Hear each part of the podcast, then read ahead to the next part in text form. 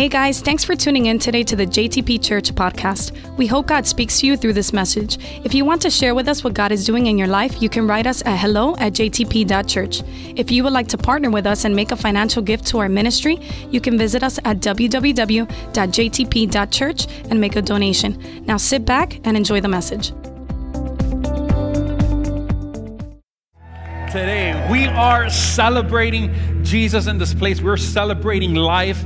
I mean, that action that Jesus and that decision that he made to go to the cross and take your place and take mine made all the difference.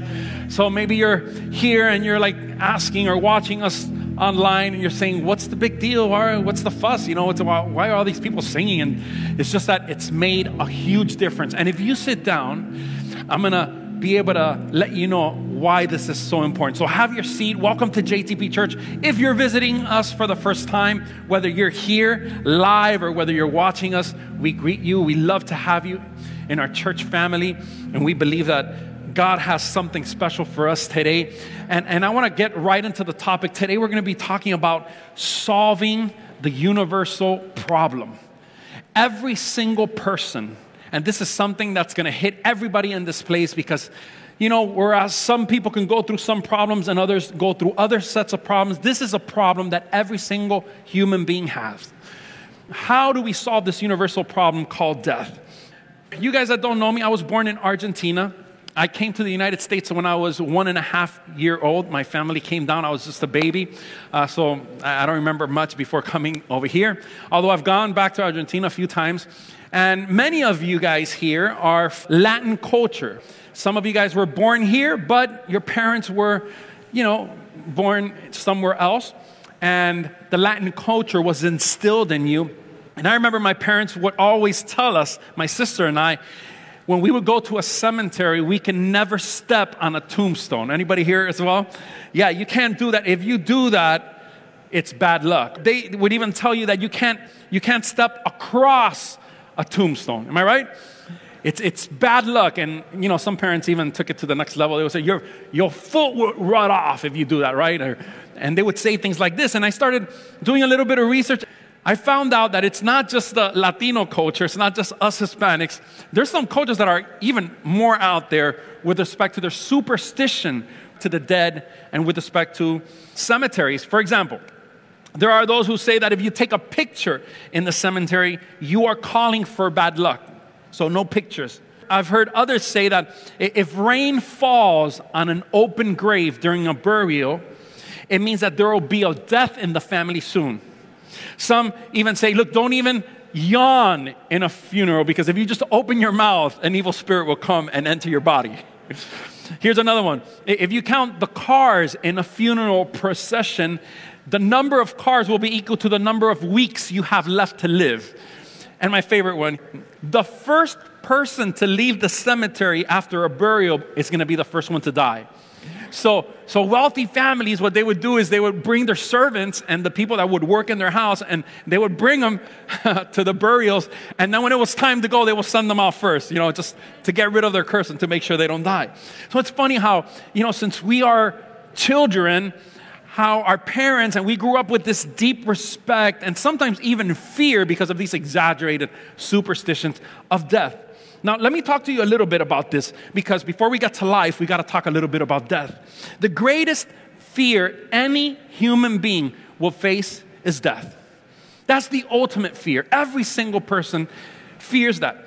All religions, as a matter of fact, are motivated in trying to solve this problem called death. For example, some believe, some religions believe that if a person dies, they're going to be reincarnated into a better version of yourself or worse version of yourself, depending on how you lead your life right now. So, depending on how you live your life today, your next life you could either be a king or you could be a mosquito. You know, it, it's stuff like that. Then there's other religion that believe that in the afterlife, it's going to be some, a place called paradise. And you're just going to be laying on a chair, and there's going to be, you know, uh, uh, cute chicks, you know, serving, you know, giving you little grapes and, and with palm trees just uh, making you feel good. There's a lot of a lot of religions try to solve this problem of the afterlife and what comes after death and whatnot. So, death is the only power that controls every human being. No one can stop it, no one can challenge it, no matter how successful or important you are. Once death calls, death always wins. Another thing about death is that no one can resist death. Now, thanks to medical advances and thanks to science, you can delay death. You know, I've, all of us have heard stories of people that, you know, they, they died for a few minutes and they came back to life and they had another shot at life, or that they overcame cancer, they beat cancer and, and, you know, their life was extended and whatnot. You can delay it, but you cannot stop it. No one can resist death. No one can even avoid death. Everyone here one day, unless Jesus comes for his church in the rapture, that's another topic for another day, everybody's gonna have to face this day one day. The Bible says in Hebrews 9 27, each person, everybody say, each person. Now look at the person next to you and tell them you're included in that group, right? Each person is destined to die once. How many times, people? Once. And after that comes judgment. There's going to be a day of judgment. It's going to be a day where we're going to be before God. The books are going to be open. That's this is in the book of Revelation. And everything that we've ever done in life, in secret and in public, will be revealed there, and we're going to have to give account and be judged by the things that we've done. So there's going to be a judgment day. But it says here that each person is destined to die once. So that whole thing about reincarnation, out the door. It's clear here in the Word of God that we just get one chance at this thing called life. Now, the Bible says, or not the Bible says, death is also an equalizer. Because it doesn't matter if you were a king in this life, or if you were a prime minister or a president, or if you were a pastor, you were a teacher, you were uh, a housewife. It doesn't matter because once you die, we're all the, on the same plane. Maybe you have a fancy tombstone, maybe you were put in a fancy grave, but it's the same dirt you're going to be buried on. It's the equalizer. So I want to I want to be able to talk a little bit about this now because a lot of people associate death with evil. So a lot of people think, well, death was created by the devil. Death was not created by the devil. Death was created by God, as a matter of fact. It doesn't, um, whether there is life or, or wherever there is life, there has to be death. Why? Because death is inherent in life. Just like if we turn off all these lights right now, there's going to be darkness. Wherever there is no light, there's darkness. Wherever there is no life, there's death. So death is inherent in life. I want you to tell your neighbor, look at them in their eyes, and tell them death was created without the power to kill. So you need to understand this that when God created Adam, he gave him life, but death was inherent in him. However, it didn't have any power death did not have any power. The Bible says that God created Adam out of the dirt and he gave him form, but then he, he breathed on him. Something came out of God from his spirit and it came into Adam and it made him uh, a human. And we're getting, we'll get into that, what that means in just a little bit. But it, once he had life, death was also inherent in him. In Genesis chapter 2, verse 16 and 17, God speaks about death for the first time. It wasn't the devil, it was God. He said this. He was telling Adam, but the Lord God warned him, You may freely eat of the fruit of any tree in the garden, except the tree of the knowledge of good and evil. If you eat its fruit, you are sure to die. So here's God. He's telling Adam, Listen, all of this I've done for you. I'm gonna, you know, I, have done this because I love you. I put you in this garden. Anything you could eat, it's all free, you know. Uh, but there's one tree that you can't eat from because the day that you eat from that tree, you will surely die. Now, keep in mind, Adam had never seen anybody die. He didn't turn on Channel 7 News and see what happened and, you know, his neighbor shot the other neighbor. No, he was the first human being, didn't even know what that meant. So here's, here's Adam. He doesn't know what this happens. And God is telling him, the day you eat from that tree, you will activate death. You will give power to, de- to death. Because we all had said that God created life and death was inherent in life, but death had no power. However, through disobedience, God was telling Adam, if you disobey my word, if you eat from this tree, then you're gonna give power to death.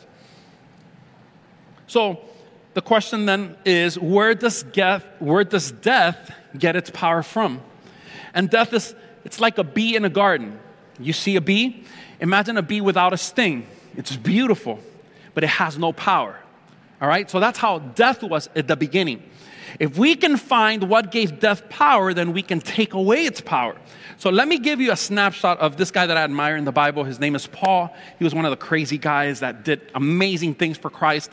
And I want, I want to share you a little bit about what he wrote in 1 Corinthians chapter 15, verse 54, because this is how every one of us as Christians should act. And this is how we should, these are the convictions that we should have. He said this death is swallowed up in victory.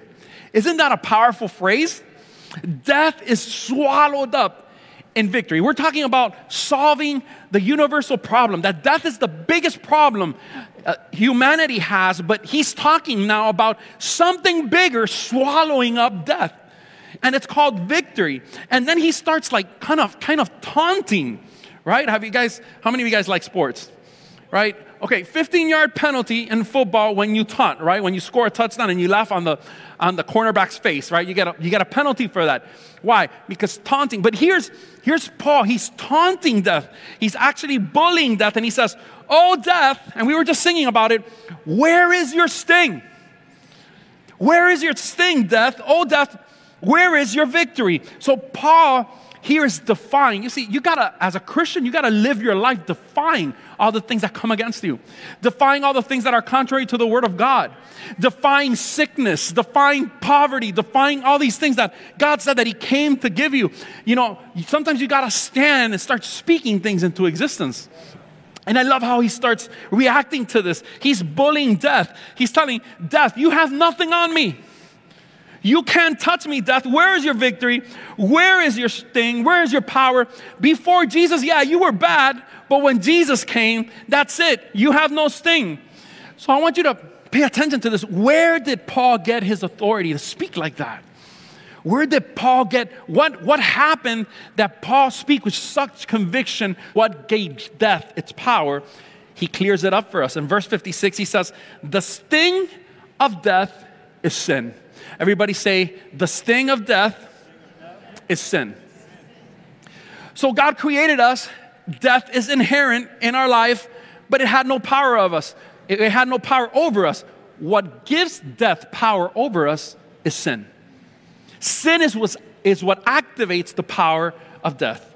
So I want you to write that down so you can remember. Death receives its power from sin. So the key to destroy death is to take away the power that it has, it's to remove sin from it. So, this is important if you want to live the rest of your days in peace. How many of you guys want to live a life in peace and in victory? Amen. This is important that you know that.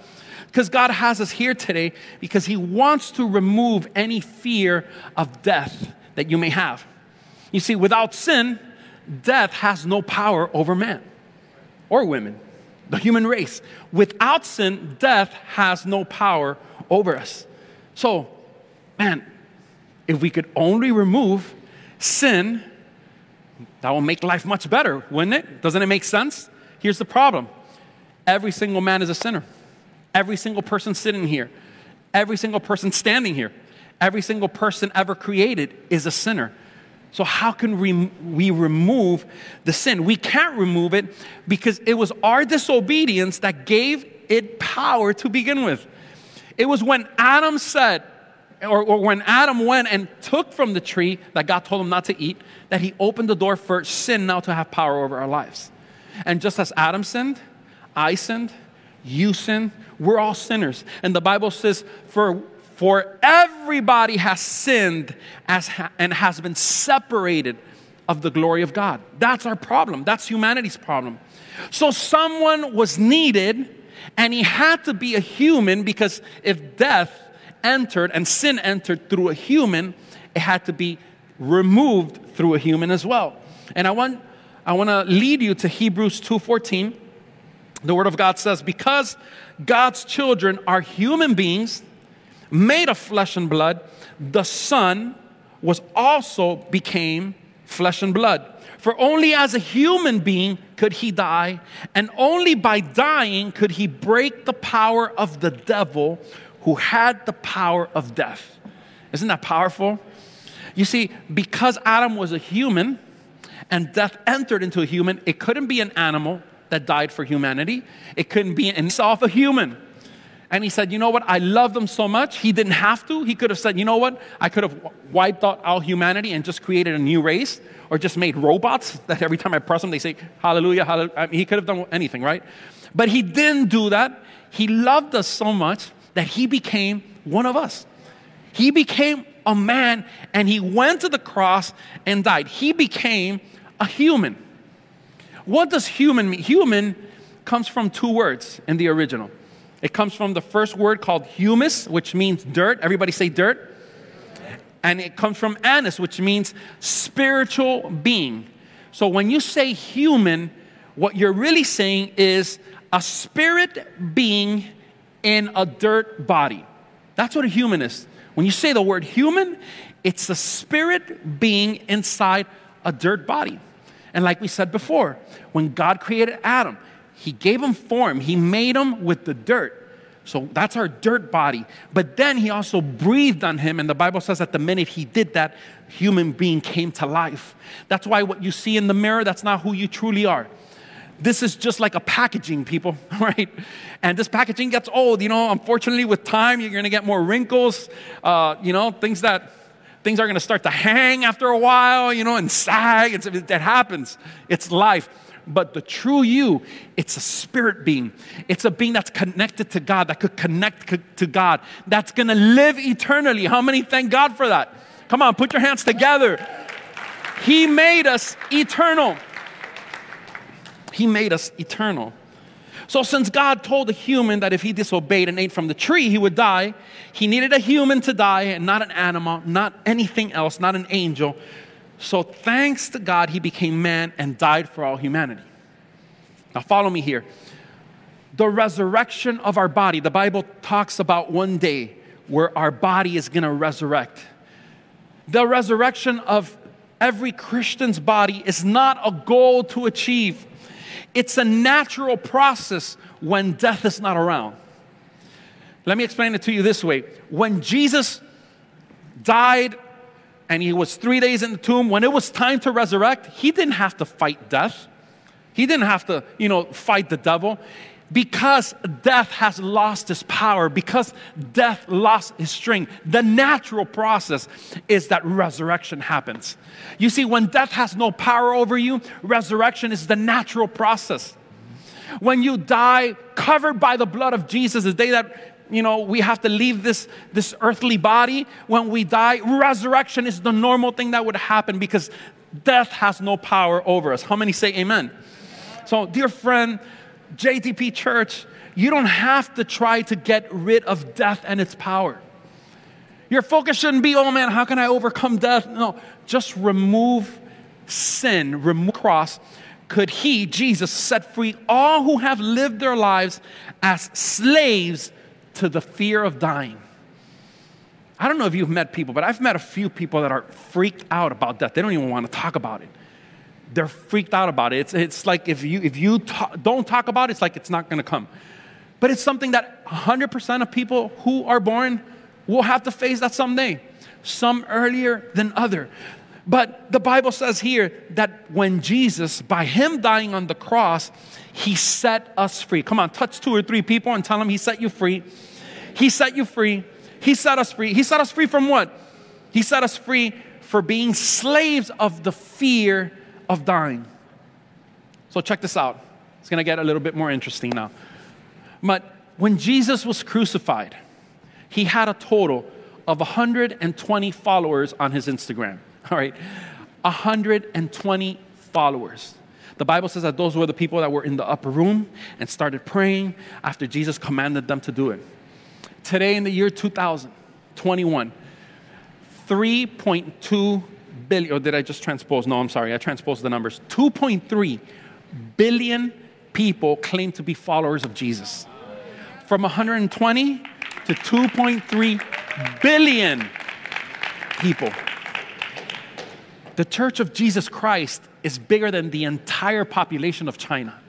The Church of Jesus Christ is bigger than the entire population of China and Europe together combined. Wait, not just that. The, the Church of Jesus Christ, the mighty Church of Jesus Christ, is bigger than the entire population of China, Europe, and the United States of America combined. Come on, people. 120 followers, and now 2.3 billion people. This event, and how, how did this happen? The, the question is, how do you go from 120 to 2.3 billion? And you know what? Only one word can answer that resurrection. Resurrection. What we're celebrating today. You see, the reason why there's so many Jesus followers is because death couldn't contain them. It's because he defeated the biggest enemy that any human being, human being can have. He defeated death. Resurrection speaks of life, resurrection speaks of hope for everybody who believes. So, this event transformed the lives of 120 disciples. Check it out. When Jesus, right before being resurrected, right before he resurrected, these disciples were disheartened. They thought they just spent three years with Jesus and that everything went down the drain and that's it. Now, well, what are we going to do? Let's, some of them said, let's go back to fishing. That's what we know how to do. I mean, we got to eat, we got to survive, so we got families. So let's go back to fishing. They were disheartened. They were depressed, disoriented, defeated, and Jesus, through his resurrection, transformed these people that were in that state into brave warriors full of hope. And the gospel of Jesus Christ till this day keeps transforming people keeps taking people out of death and into life, keeps changing people that were like these disciples, disheartened, depressed, messed up because of what they've had to endure in life and gives them hope and transforms them and uses them to be able to transform other people. It's amazing what the resurrection has done. So I want to finish off today sharing with you five things. There's many more. Please uh, don't think that this is just a, a finite list. There's many more reasons or many more things that the resurrection means to you and me. But we don't. We only have time for five. So check this out. If you're writing, I'm going to give you five things of what the resurrection means to you. Because fine, Jesus resurrected. Praise God. Hallelujah. We sing. But that happened 2,000 years ago. What does that mean for me? Well, the first thing it means to us is that we have been completely forgiven of our sins. When you receive Jesus and his sacrifice on the cross and you believe that God lifted him up at the on the third day, the Bible says that we are completely forgiven of sins. Ephesians 1 7 says, God is so rich in kindness and grace that he purchased our freedom. Tell the person next to you, it cost him and it cost him dearly, it cost him his life. He purchased our freedom with the blood of his son and forgave our sins. Come on, is anybody here happy and excited and grateful that he took your place and mine on the cross to forgive our sins? It can never get old with you, man. You can never get tired of hearing that. Because sometimes, if you're like me, I, I, was born in the church. I've been listening to this message. How many? I've spent many Easters in the house of God and I've many messages, but it can never get old the fact that Jesus died for you and paid the price. It can never get, I was telling the leaders today when we prayed to start the service, I was telling them, look, it can never, we can never take for granted the fact that we live in freedom every day. Because when you're used to living in freedom for 20 years, you don't even realize that there's people that probably have lived all their lives in bondage. So we can never lose sight and be grateful of being able to live in freedom. So everybody say, complete forgiveness of sin. The second thing that the resurrection means to us is that we are no longer afraid of death and dying. When my time comes, my time comes. I'm closing this chapter in this world, but a better one is opening up.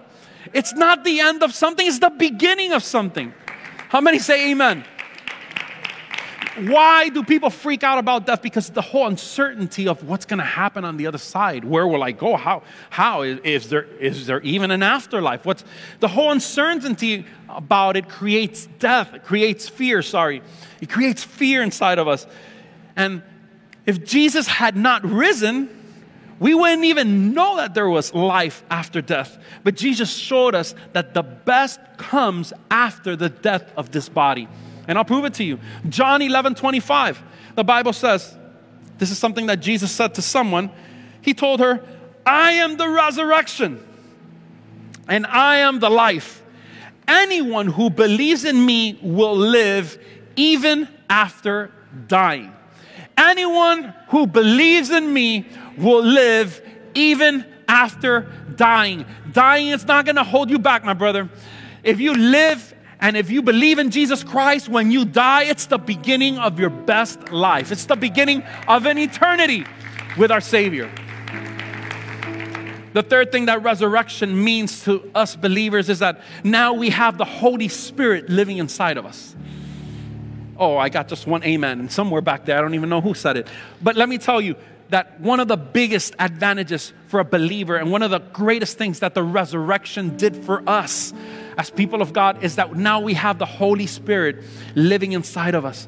God is one person in three parts.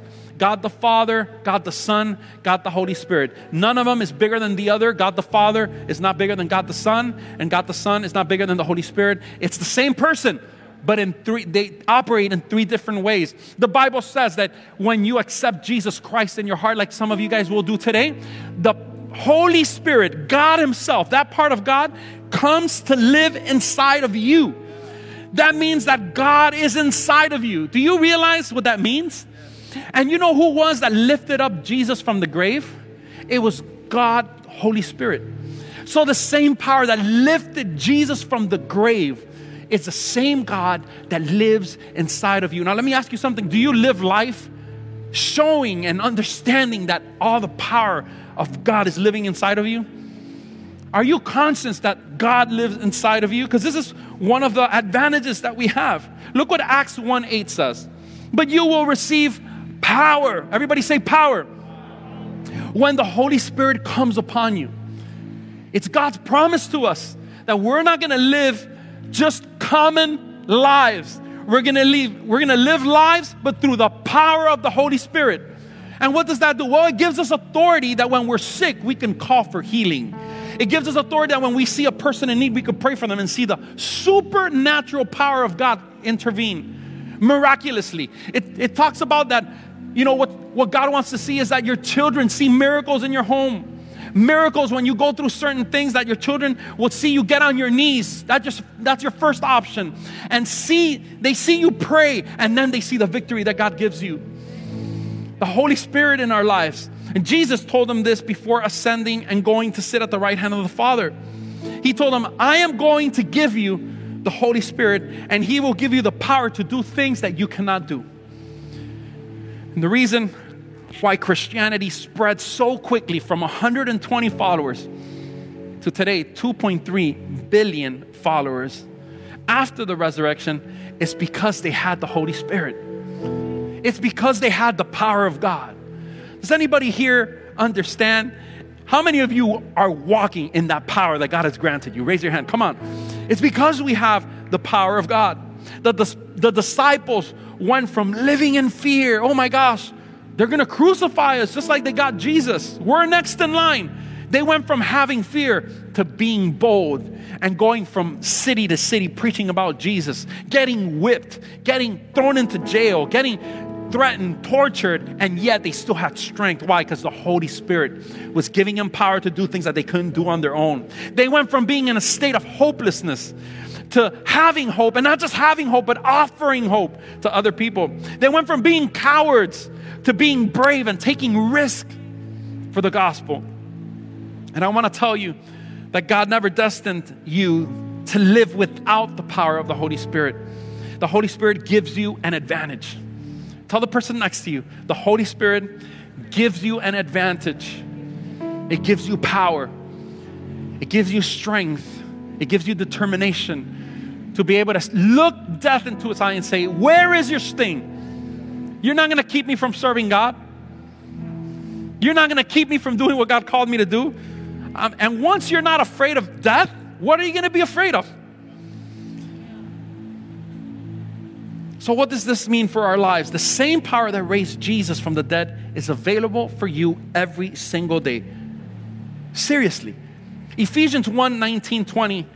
Look what Paul was saying. He's talking to the church and he's sending this letter to the church in Ephesus. And he says, I also pray that you will understand the incredible greatness of God's power for us who believe him. Anybody here believe in God? So you know what? I pray the same thing that Paul prays today that you today would understand the greatness of God's power for who? For us who believe in Him. And then it says, what kind of power? Well, he, he explains it. This is the same mighty power that raised Christ from the dead and seated him in the place of honor at God's right hand in the heavenly realms. And he's saying it's clear right there, right before your eyes, that the same power that lifted Jesus from the grave is the same power that Paul is praying that everybody understands, and that I pray that you would understand today. Let me tell you, if the Holy Spirit could raise Jesus from the grave and He lives in you and He lives in me, He can definitely raise a dead marriage. If the Holy Spirit that raised Jesus Christ from the dead is inside of us, He most certainly can raise our dead careers. He most certainly can raise and resurrect our dead dreams, dead relationships. I don't know what's dry or dead in your life today, but if you're a Christian, I want to remind you that you have Holy Spirit power to call things into life, to call things that are dead and make them come to life in Jesus' name. How many of y'all believe it? Definitely. So, number four, God will never stop loving us. What does the res- resurrection mean for us? Well, He's never going to stop. He's never going to stop loving us. Jeremiah 31 3 says, I have loved everlasting love. With unfailing love, I have drawn you to myself. I believe that a lot of you guys are here and are watching us because God's unfailing love has drawn you to Him today. And you've had the chance to hear this message of God's unfailing and everlasting love. And last but not least, I like to say best for last.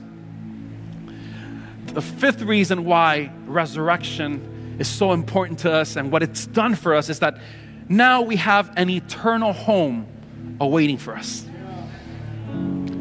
We just said that death for those who believe in Jesus Christ is the closing of a chapter, but the opening of a greater one. And you know, the reason why sometimes we don't think that's a big deal is because we have Hollywood's perspective of what heaven is. Sometimes when we think of heaven, be honest, the first thing that comes to mind is everything white. Why is everything white? God created colors. Didn't He create colors? But we think everything's gonna be white, and then and then we think like there's gonna be like a fog up to our knees, like shh, like eerie and weird, and that we're gonna be wearing these long white robes. We're gonna have these little wings, right? And we're gonna have a little harp. That'd be more like hell, right? But look, I wanna I wanna show you what a little bit. The Bible doesn't tell us that much, but look what is in heaven awaiting us.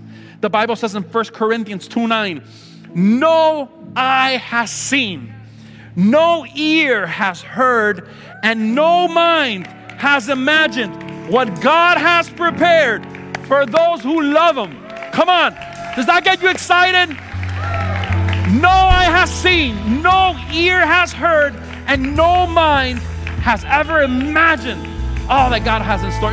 You know, sometimes you're there on the nine to five, you're working in your office and, and you're all tired, and all of a sudden you get a pop up or you get a, an email sent to you, and it's it, they're enticing you to buy this vacation package. And they show you this beautiful scenery of Bora Bora or, or Fiji, right? Or if you like the mountains of Aspen Mountains and Breckenridge, and wow, so beautiful. And you're like, and you're there miserable with your little coffee trying to make it to 5 p.m., right?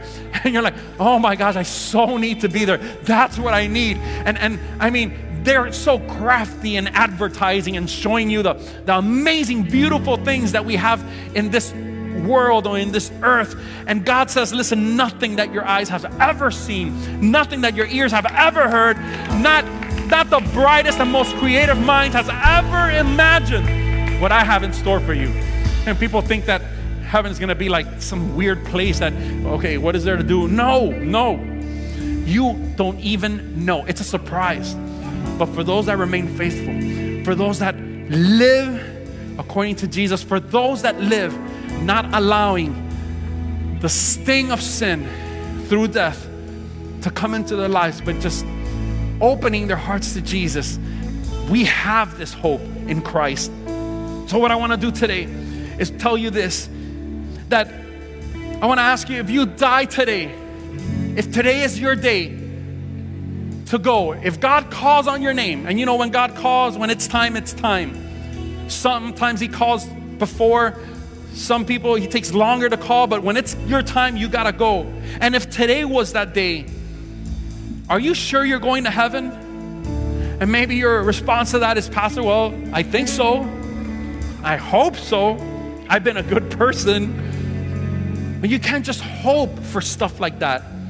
You can't put your whole eternity at the expense and risk it just hoping that you'll get there. If God calls you and today you have to leave this world, would God let you in? And if He tells you, well, so what's your password? I was a good person, God. Wrong. You can't be good enough to get into a perfect place. You can't be good enough to get into a perfect place. And I close with this John 14 1 through 6. It's another one of those very few passages in the Bible that God talks about heaven. But he says this Don't let your hearts be troubled. Come on, tell the person next to you, don't let your heart be troubled. Trust in God and trust also in me. Jesus is saying this. Look, trust in the Father and also trust in me. There is more than enough room in my Father's home. So tell the person next to you, tell them there's enough room for you. There's space for you. It's not crowded yet. If there were not so, would I have told you that I am going to prepare a place for you? When everything is ready, Jesus said, I will come and get you so that you will always be with me where I am. I love that word, always. So that you will always, for eternity, forever and ever, be with me. And you know the way where I am going. And there was Obviously, Thomas was clueless, and let's not blame him. We would all be clueless if we were there on that day hearing this for the first time. So Thomas says, No, we don't know, Jesus. Where are you going? We have no idea where you're going, so how can we know the way? And Jesus told him this thing that we quote so often in the Christian church. Says, Jesus told him, I am the way, the truth, and the life, and no one comes to the Father except through me. Ladies and gentlemen, it is through Jesus that we have life. It is through Jesus that we have everlasting life. It is through Jesus that the sting of death no longer can hurt us. We are made whole through Jesus Christ. And I'm going to ask you guys to stand on your feet today as we close up. I don't know about you, but I am willing to bet my life that Jesus is not a liar. I am, I am willing to bet my life that what he's saying and that these words are true. And I ask you, what are you betting on? Because, yes, we have a universal problem. The universal problem of this world is death. It wasn't supposed to be like that. When God created Adam and Eve, He created them as eternal beings. As a matter of fact, nobody knows how long Adam and Eve lived before they ate from the fruit. Could have been millions of years, could have been thousands. Nobody knows. But the minute that they gave death the power, death took over and our lives became finite. Death came into the world and we have to deal with that. But because of Jesus, the same way death came in through a man, death had to go through a man, and no longer death has power for those that open their hearts to Jesus Christ. So, what I want to do today is be able to offer this to you because this is this is free. It, it's free for us, but it cost Jesus life. It was such a steep price that he paid, but so that today we could just receive it freely. That's what I love about Jesus. So I want to offer this to you if you've never opened your heart to Jesus so he could come and live inside of you, forgive your sins, give you everlasting life, and you want to do that today, it's just through a prayer. It's just through the sincerity of your heart. What you do have to do is admit that you're a sinner. It's admit that you've messed up, you've fallen short, and that you need a Savior. And that Jesus rose on the third day and that He is alive. If you admit that, then the Bible says you have life and life in abundance. So if you want to do this at the count of three, please raise your hand. If you want to let Jesus into your heart, one, two, and three, all over this place. I see your hand back there. God bless you. God bless you. And if there's anybody watching us online, right there where you are, raise your hand. I won't be able to see it, but I guarantee you God is there and God will see it. And all of us as a church, let's do this life changing prayer. Say, Lord Jesus, on this day, Easter Sunday, 2021, I publicly open my heart to you and I ask that you come inside and forgive me of all my sins.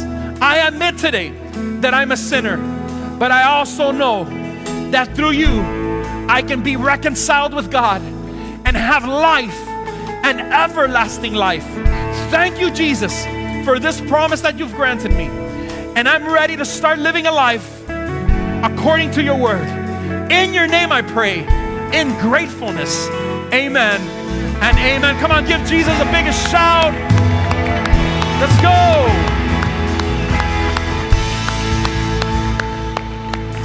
Yes, Jesus removed the sting of death, and now we are made whole.